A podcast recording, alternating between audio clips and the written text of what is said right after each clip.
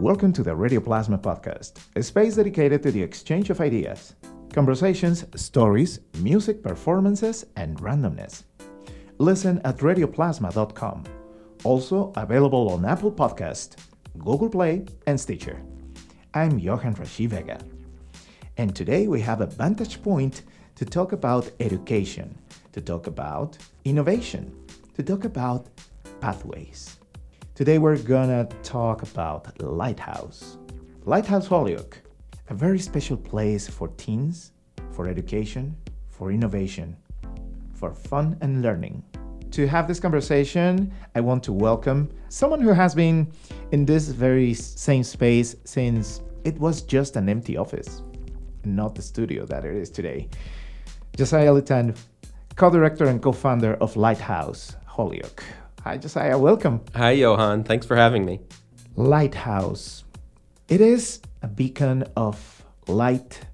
It represents that you arrived to the place to save land, to opportunities. And I believe that's a great way to represent what this school is. And it's been a fabulous story of growing up, connecting, but most important, giving youth in the community opportunities to self discover. Tell us a little bit about what is Lighthouse? Lighthouse is so many things, uh, but at its core is the belief that we are all natural learners and we all have things we are passionate about and want to succeed in in the world. What is central to that is making sure that that young people especially have an environment that they can thrive in and do those things. So, Lighthouse is a school on Race Street that opened in the fall of 2015, focused on personalized education for teens 13 to 18 years old. Our focus is on each of our students discovering who they are, who they want to be in the world, and how to get there. So, the education program we have is completely personalized uh, because we believe that that is the future of education. Personalized education that caters to who each person is and who they can be in part of a community. So we're a small community. We have 45 students. We're full now at 45. And that's our cap. We're intentionally going to be at 45 because a core part of our approach is a small community where all the teens know each other, all the staff know all the kids, and back and forth. That's really important to building relationships. It's, we're so fortunate to be able to be doing what we're doing here in Holyoke with some pretty amazing youth and families who we've come to know over the last several years. We've been doing this. And what really makes Lighthouse work uh, is the advisor student relationship. So every teen has an advisor, one of us on staff. Uh, sort of like a college model in some ways, except for middle and high schoolers. So the idea is that each teen really negotiates what their academic program, what their whole program is going to look like with their advisor.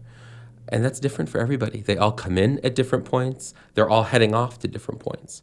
So we keep the world of possibility open for all of them. So they can all go on to be artists or entrepreneurs or college graduates or doctors or whatever it is they want. But it's a process of discovery, and the opportunities are really open to how you get there. So you know, we can get into more details, but teens participate in everything from classes to one on one tutorials with volunteers, college students, staff, teachers, uh, independent studies, internships. We have a student right now who's doing an internship at Lorraine's Kitchen uh, in Chicopee. We had a student last year who was an intern for Mayor Morse here in Holyoke.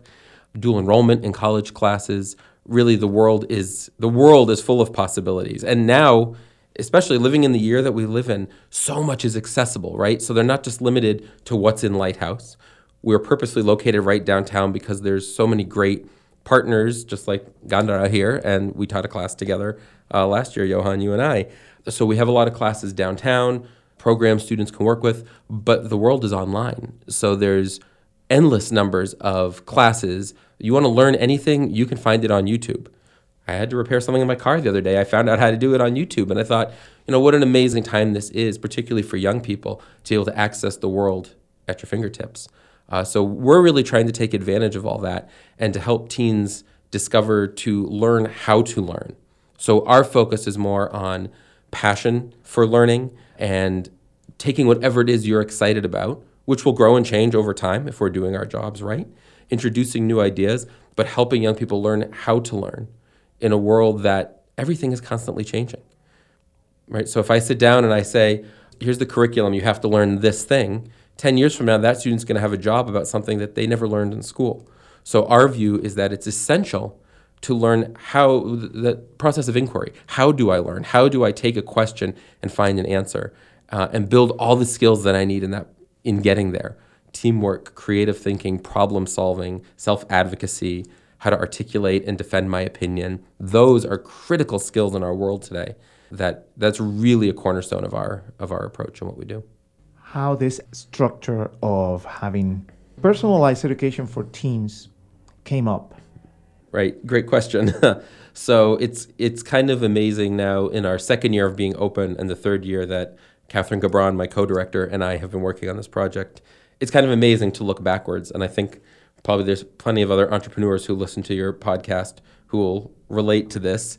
Of I think uh, for me, particularly as a first-time entrepreneur, not knowing what was ahead of me and that being naive to that is probably a really essential quality uh, to not knowing what you're about to get into so it, that that's sort of how it evolved. It was pretty organic. So um, Lighthouse was modeled after and inspired by a program program called North Star Self-Directed Learning for Teens, and they were in Hadley. They're now in Sunderland, Massachusetts. So I was on the board for two years of North Star, and at the same time I was working at Hampshire College, uh, where I worked for ten years in the dean of students office. And I met Catherine, my co-director now, because she was a program director at North Star. So I was on the board. We met enjoyed working together. And then I left Hampshire to pursue some new opportunities. I was doing some organizational consulting and trying to decide what it was that I wanted to do next. Uh, and I knew it would be in education. That's my life's passion, working with young people, particularly in progressive, holistic models of education. So, really thinking about the next step for education. What does education of the future look like? And one day, Catherine had heard that I was thinking about all this and approached me with this idea that she'd always wanted to start another center modeled after North Star, uh, and particularly in the Holyoke area. So North Star is part of an umbrella program called Liberated Learners. Uh, North Star is the flagship. They were the, the first the first place created 21 years ago. North Star was was started, uh, and a handful of years ago they started this umbrella program with the goal of replicating what they were doing at other centers part of what I love about the model is all the centers modeled after North Star are independent. So we're not a franchise, we're not part of a chain. We take the core idea and philosophy, and then each center figures out how that works best in their community, which is the only way that it would work. So we were the 10th center in North America based on this model. What brought us to Holyoke? So when Catherine started talking with me about the idea, what our conversation really looked like was a, a really strong belief we both had that teens and families everywhere in every community should have great educational options. Uh, and I'm a pretty strong believer in that idea of options. One size does not fit all. When I go to buy, uh, you know, a shirt at Old Navy, they don't just have the one size fits all in the rack, and I put on the same shirt that you put on that the six foot tall person next to me puts on. I'm five foot seven for people who can't see me, so I can't wear a six foot tall shirt. Um, so if we don't do that with clothing, we don't do that with a lot of things. Um, education should be the same way. One size does not fit all. So that was one of the ideas is that this model should be available everywhere. If you look around our country right now, typically al- educational alternatives, really great educational alternatives, tend to serve people who can pay for them and tend to be available in areas with lots of resources. Not entirely, but quite usually. So as we looked around our own valley, there's this, uh, as they call it, below the tofu curtain, which I believe I've actually heard on the podcast before as well. So it's sort of you know this dividing line in in the northern and southern part of the valley. And so if you look up in Amherst, Northampton area, right, there's uh, there's certainly a lot of resources. There's a lot of alternatives around education, around a lot of things. Um, there's plenty of wealth. Well, there's wealth everywhere, but there's a concentration of it there. So we got to talking about that this kind of alternative option should not be an elite educational option, should be accessible and available everywhere. Uh, the North Star model had not been implemented yet anywhere else that was a combination of an urban or downtown setting, working in an area that has higher numbers of low income families, um, and serving at least 50%, if not more, youth of color, potentially uh, multilingual families. Um, and those were so those are all very attractive to us in saying we know that this model works. We've seen it work. We want to bring it to to Holyoke. And of course, at the time, this was prior to receivership here in Holyoke, just right before. So there were a lot of people looking at education in Holyoke. It was a discussion here across the city at the time. And so that seemed like an opportunity to us as well. So that that's what got us started. Now, the next part of our conversation was so how do we do this? And before we could even start to answer that question, what we really had to figure out was should we do this? So neither of us is from Holyoke. Neither of us lived here. Catherine lives here now, uh, but neither of us lived here at the time. Neither of us worked here, and we're so we were two white people from outside of Holyoke. And we all know about this thing that happens, particularly where white people from outside come in and say, I'm going to be the savior. Here's what you need. Let me start this program. So we were trying to figure out what is what is the best way to even approach this project. Is this feasible? Should we even do this? So naturally, the next step was to start talking to everyone we could talk to in the city and asking questions. So that was really our approach for our first three months. Was we started with the three people we knew who were, were here in Holyoke. Actually, our current board chair, Diana Sutton Fernandez, lives in Holyoke and was a friend of mine and a colleague at Hampshire. Um, and she was one of the first people we met with and said, the questions we asked everybody were, we sort of explained what we were thinking about and said, what do you think? Does it make sense? Would people want to see this in Holyoke? What critiques do you have? What changes would you make? What would you do differently? Would you be willing to be part of it? And who should we talk to next? So from there, in the planning year, we ended up meeting with about 350 individual people, meeting after meeting. We did some together, we did some apart. It was it was a significant amount of meetings. It was the only way I can imagine doing it. And so after a couple months, it was very clear to us that that we should move forward, and that there was uh, definitely interest and support and great feedback. So the way our program has come to be shaped really was and continues to be with and for our community here in Holyoke. So, not saying here's our vision, do you like it or not? If you don't like it, we were too bad. So, our program is unique. It is really shaped with the community here. Um, and we're so grateful that a lot of those people that we met became board members, teachers, volunteers, parents of current students, referrals to students who might want to find us. So that was our, our initial approach. Uh, that was in the fall of 2014. Uh, and then we decided to open in September 2015, and it's a whirlwind from there. We have a beautiful space in the Steam building down across the canal from the computing center, 208 Race Street. Uh, we were very fortunate to get a generous donor to pay for the build out of our space. Um, we have, you know, you've been to our space. Um, anyone is always welcome to come visit. Um, we love having visitors. And we have a beautiful space because we also believe that having a space that feels warm and inspiring and welcoming is important for both students and families and staff to feel important, to feel valued, and to be in a space that inspires you mm-hmm. to do what you want to do. Uh, so we opened in the fall of 2015, and that was two, almost two years ago now. Two years already. It's really impressive to see how fast the time moves on, but you can also see how much Lighthouse has accomplished ever since. Because it is undeniable that everybody in this city has heard about Lighthouse, at least. If they don't know about all the beautiful things happening at Lighthouse every day, they at least have heard the name and they know it exists. And that is important, that is relevant. That means how much people are talking about and they are looking up to what Lighthouse has accomplished. And with this comes the question, especially for the ones interested on getting an education for their children, their friends, their relatives, or themselves. How do you get admitted in Lighthouse? So, as I mentioned earlier, we are this is the first time we've been full. So, our, we set our cap at 45. Uh, we opened with about 19 students last year and have been growing ever since. So, it's a question that is ever changing now as we approach what it's like to have a waiting list and what that what that means. Well, the first answer is reach out to us, come visit. That's the first step for anybody who's interested. Check out our website, lighthouseholyoke.org. You can contact us through the website, set up a time to visit, or just come on up and set up an appointment. Um, really, the first step for anyone is us making sure mutually that it's it's the right fit. So we talked a little bit earlier about options and teens and families having options. So along with my and Catherine and the whole staff's belief that one size does not fit all, of course I think what we're doing at Lighthouse is fantastic. That doesn't mean that it's what everybody's looking for. So in our program, pretty much anything is possible. And there is a certain level of autonomy that a student has and flexibility that we have. And the student needs to be wanting that and, and ready for that. Doesn't mean that they have to walk in on day one and say, here's everything I want to do. They can walk in and say, I don't know what I want to do, but I know that I want to be here. That's, that's sufficient. So we invite them to come in to meet with me or Catherine for an hour.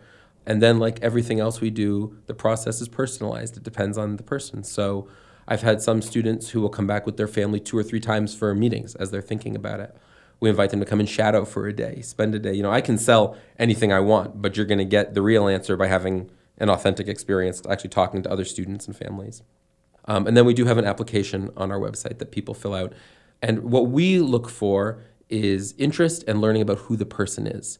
So we're not making admissions decisions based on previous grades, based on previous behavioral or academic performance in school. We're really looking at the whole person and seeing is this the right fit for them. So, what are we hearing from the student and parent about where they're coming from, why they're now coming to Lighthouse in terms of were they coming from public high school, were they coming, had they dropped out, were they in charter school, in a, homeschooling, and starting to figure out what they're passionate about, talk with them about what might be possible at Lighthouse, and see how they feel. So it's sort of it's a mutual process that we do together.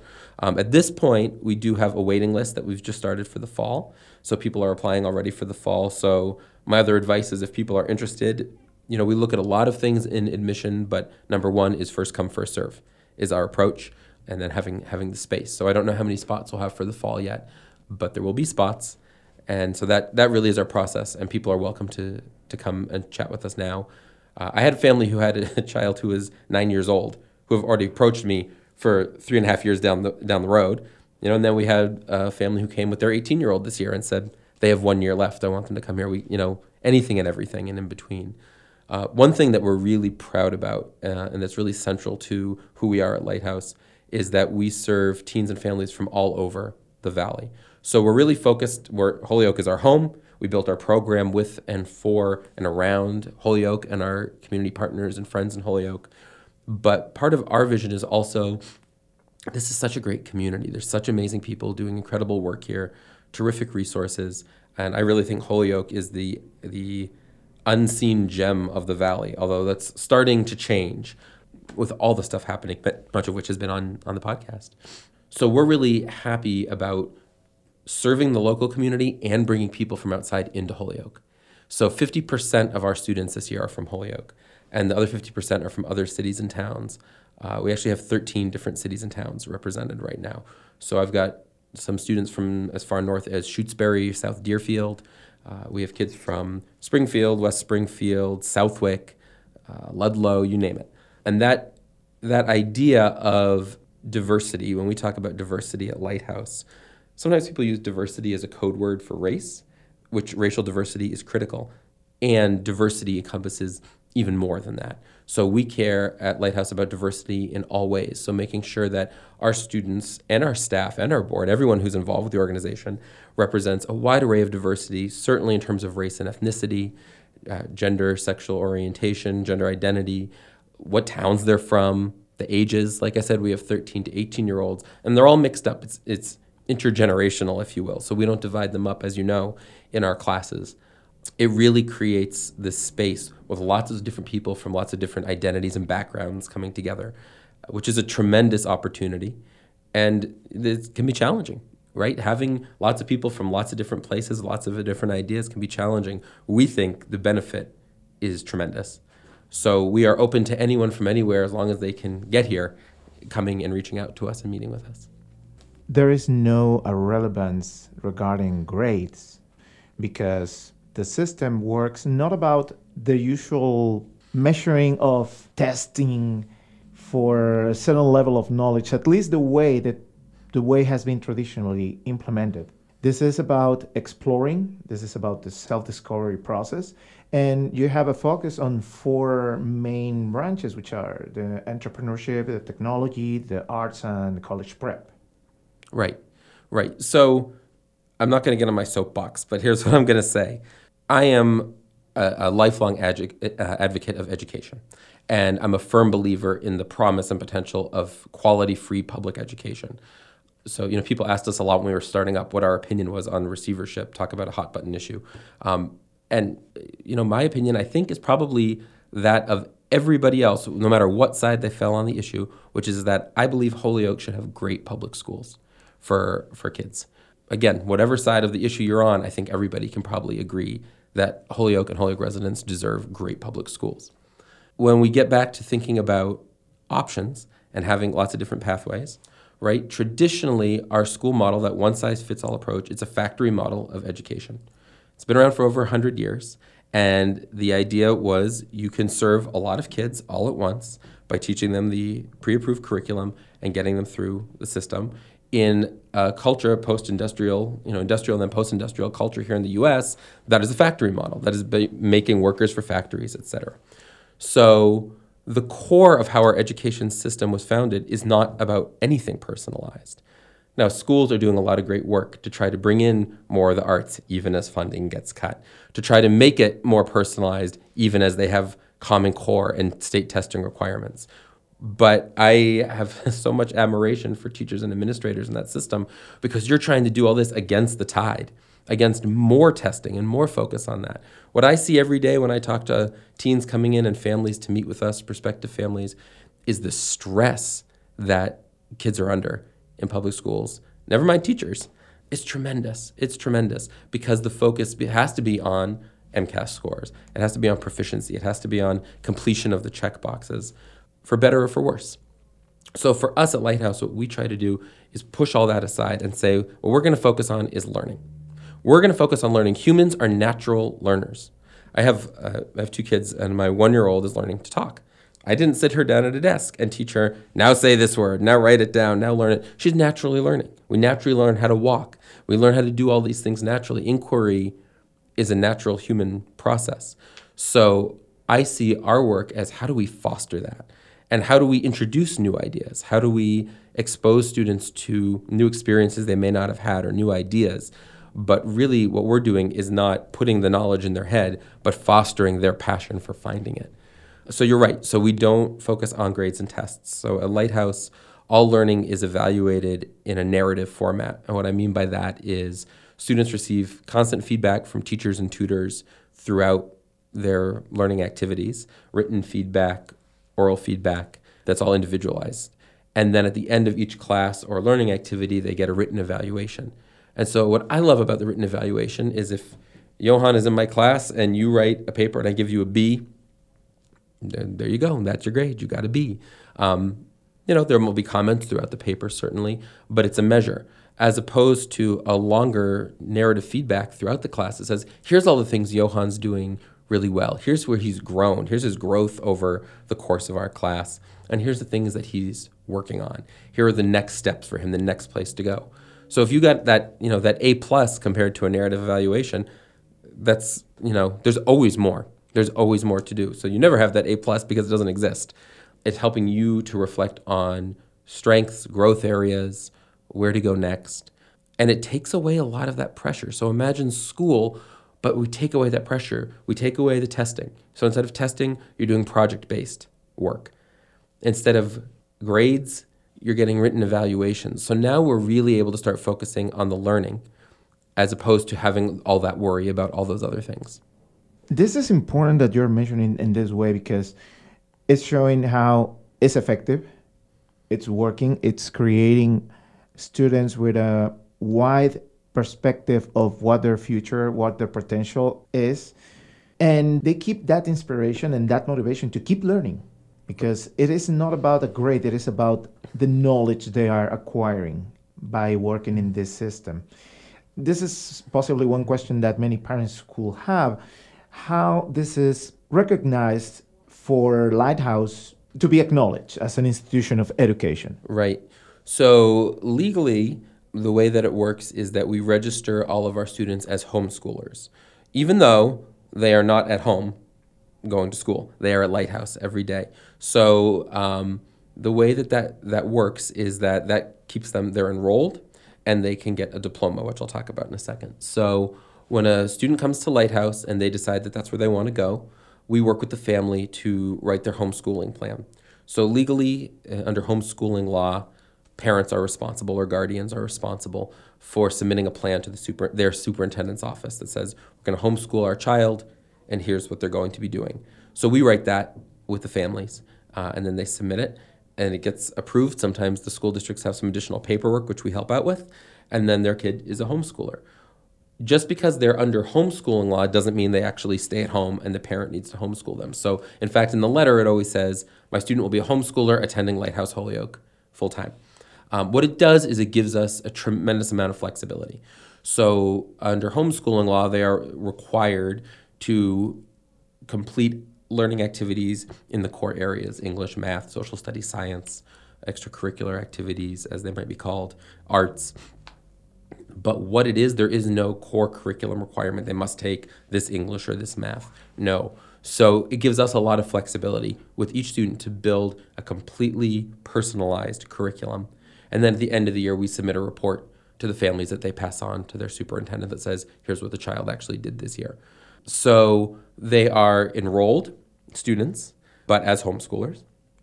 And upon completion of their program, they are eligible for, well, they can do two things. One is they're eligible for a homeschool diploma. So if you think about, for example, going to college, if you're applying to college, uh, they look for one of three things a high school diploma, a GED, HiSET pass or a homeschool diploma. They're all valued the same in terms of having that requirement met to go through to college. So you get a homeschool diploma at the completion of your homeschool studies. Our students also could take the HiSET exam if they wanted to. Um, we have not had anyone yet. We've had a few who studied for it um, because they felt like that was important to them to have that. Even though those three things are equal, for whatever reason, if someone feels like it will help them or they feel extra like they have validity by having that, they absolutely can. And again, that's part of that individualized piece. So, so that's how legally that they are considered enrolled students, and at the same time, we maintain all this great flexibility. You are creating Lighthouse as that beacon of light, but it is all the land around the whole campus for them. And you know that this idea of the lighthouse and why we picked that image, and what I love about it is you know, you are still, I'm going to get a little tacky with my metaphor here, but like you are still the captain of your own ship, right? So the lighthouse is there. It's a beacon of light. It keeps you from hitting, crashing into the rock, into the, you know, land, but you're still steering the ship. So, and that really, though it's a little cheesy, that really is our vision that each student is in charge of their own education with guidance, with support, with direction, with whatever it is that they need but they are still the ones in the driver's seat. What can you tell us about the interaction that you have had with different institutions, organizations, business, entrepreneurs, community? Because this is huge and meaningful and worth of recognition. Thank you. Thank you. And, um, you know, uh, for us, I think as as we moved forward with the planning process, like I was telling you about earlier, we felt really strongly that we needed to get the community into Lighthouse as much as possible and also make sure that we got Lighthouse students and staff out into the community as much as possible. So we do that in a couple of different ways. So, one, and one thing that we were just so excited about and continue to be grateful for is our model of how our classes are structured. So, our classes at Lighthouse again, are somewhat more like college with mini semesters than they are like traditional high school classes. So classes meet for seven or eight weeks at a time, and they meet twice a week for an hour and a half. Well, you know, you've you, Johan and I taught a class together, and you've taught uh, a podcasting class as well. And so I might have Johan's class Monday and Wednesday from nine to ten thirty for eight weeks. What that allows us to do is to invite a number of partners from across the community to come and teach with us who wouldn't otherwise be available to do it. These are people who have full time jobs doing their own work or at other organizations or wherever. Some people stay with us for we call them blocks, eight week blocks. Some people stay with us for multiple blocks. Some are just one time. You know, we have an artist, a mosaic, professional mosaic artist, teaching a mosaics class right now. You did your class. We had um, we have a, a, class happening up with Colby up at the YMCA doing the bikes, which was on the program a few weeks ago. You know, we have community volunteers coming in. So there's a lot of flexibility with our schedule. What that allows us to do is bring in folks who are teaching about things they do out in the world for these short-term courses. Uh, you ask about entrepreneurs, for example. We had a great class last year, Introduction to Entrepreneurship, with three local entrepreneurs who co-taught the class together. So these are these are busy guys doing a lot of stuff, and they took turns teaching the class over the course of eight weeks. So it opens up a lot of possibilities in that sense. Uh, we also have work study relationships with a number of the colleges. So we have college students coming in who are mentors and tutors for our students, and a number of volunteers who come in as well. Uh, and so, you know, it was really important to us to hire from within the area, from our local neighborhood right here in South Holyoke, Holyoke as a whole, and beyond. So we have folks like Carlos Pena, who lives right down the street and is doing amazing stuff over his clothing company, and he's been teaching with us for two years. We have just so many people from all over coming in. That's really important to us. Also, in terms of making sure that our staff is diverse, that we have people from lots of different walks of life, different identities, different experiences, different ages, um, to expose the kids to who are talking about stuff they're doing out in the world. And then the other way is that every Friday at Lighthouse is a community engagement day. So all the classes, the tutorials, internships, that all happens Monday to Thursday. Every Friday, we have a day where we are out in the community doing some sort of engagement. So sometimes, quite often, that's volunteer work. Um, in fact, the student I mentioned who's doing the internship at Lorraine's started because we went up and we spent a Friday there helping out. Uh, and he got really intrigued and wanted to spend more time there. And we've actually been up there a couple times. Part of our community engagement vision is also to have recurring partnerships, not this idea of one time service where you go for an hour and you feel good about yourself, but you maybe haven't actually done that much to help the organization. Um, we went to the senior center a number of times to help senior citizens with technology. And that actually led to a class that I taught, a whole block long class with eight seniors and six Lighthouse students, where the Lighthouse students were teaching the seniors how to use technology. That came out of that Friday collaboration. So we do lots of different things on Fridays. We worked a lot on Susie Park, a little park over by the Racing Mart here on Main Street. The teens were really interested in trying to advocate for uh, the improvement to that park. They put together a petition. They went around and met with folks in the neighborhood, knocked on doors, um, talked to the neighbors about what they'd like to see, met with City Hall. So it, it all evolves. So I guess that's my point is that all of these community opportunities keep evolving, but they're a great way to get involved uh, with community partners, to build pride in our community, to really get involved in Holyoke. Sometimes we do field trips as well, so local and beyond. It's just another way to you know that that experiential learning is huge. That happens. Embedding this idea of giving back to your community and that's important and valuable. And these aren't people we show up and work with once and feel good and we do hopefully but then we go back. We actually build relationships and then the teens get to see how that evolves into new opportunities as well. So what are right now the challenges or the needs lighthouse has after two years of operations that's a great question what are the challenges and needs so i guess you know I, I think of them as opportunities the challenge is we're a startup organization so you know i think of what we do in multiple ways on one hand it's an educational organization, it's a school. That's how we think of ourselves. It's also a business. It's a nonprofit, but a business nonetheless. So, for myself and Catherine, as first time entrepreneurs, thank goodness for so many people who are willing to help and advise us who knew a heck of a lot more than we did about startups. But we're doing pretty well for a startup. I will say that pretty well. But there's, you know, we're all wearing 16 hats and working six full time jobs. And some of that, of course, is inherent to any nonprofit organization. So maybe we'll move from 16 hats down to 14 hats at some point. So, you know, continuing to um, work out the kinks to figure out organizational things, what, what makes sense in terms of who's doing what, how do we best continue to work with our teens and our families. So, you know, we're always thinking about that. Uh, of course, like any nonprofit, funding is something that we think about often. We are completely independent, so we're not grant funded. We're all funded through two sources one is tuition, and one is private philanthropy, people donating. So, Lighthouse is a tuition based school. Every family pays for their student to come, and we have financial aid available to help make it accessible. Uh, like I said earlier, that was critical for us. We didn't build this great space in downtown Holyoke in this building so that only elite families who could pay lots of money could come. So we're really proud to serve a wide array of economic uh, backgrounds. 89% of our students have financial aid to attend. This year we gave out $200,000 in financial aid uh, to help folks be able to afford to come to Lighthouse. Um, so what that means, the reality of that, and that is so important, and the reality of that is it means we need to fundraise to meet the rest of our budget. And so that's something that we're always thinking about. We're really proud that now going into our ending our second year, we've met our budget both years, and we've had terrific community support far and wide, uh, financially in terms of and all those other things I discussed. So much support, and continuing to think about how do we continue to make sure that Lighthouse stays not just meeting its budget, but operational, that it can grow, that it can even be better than it is now, five years from now, 10 years from now, and at the same time maintain and ensure that accessibility is one of our number one priorities.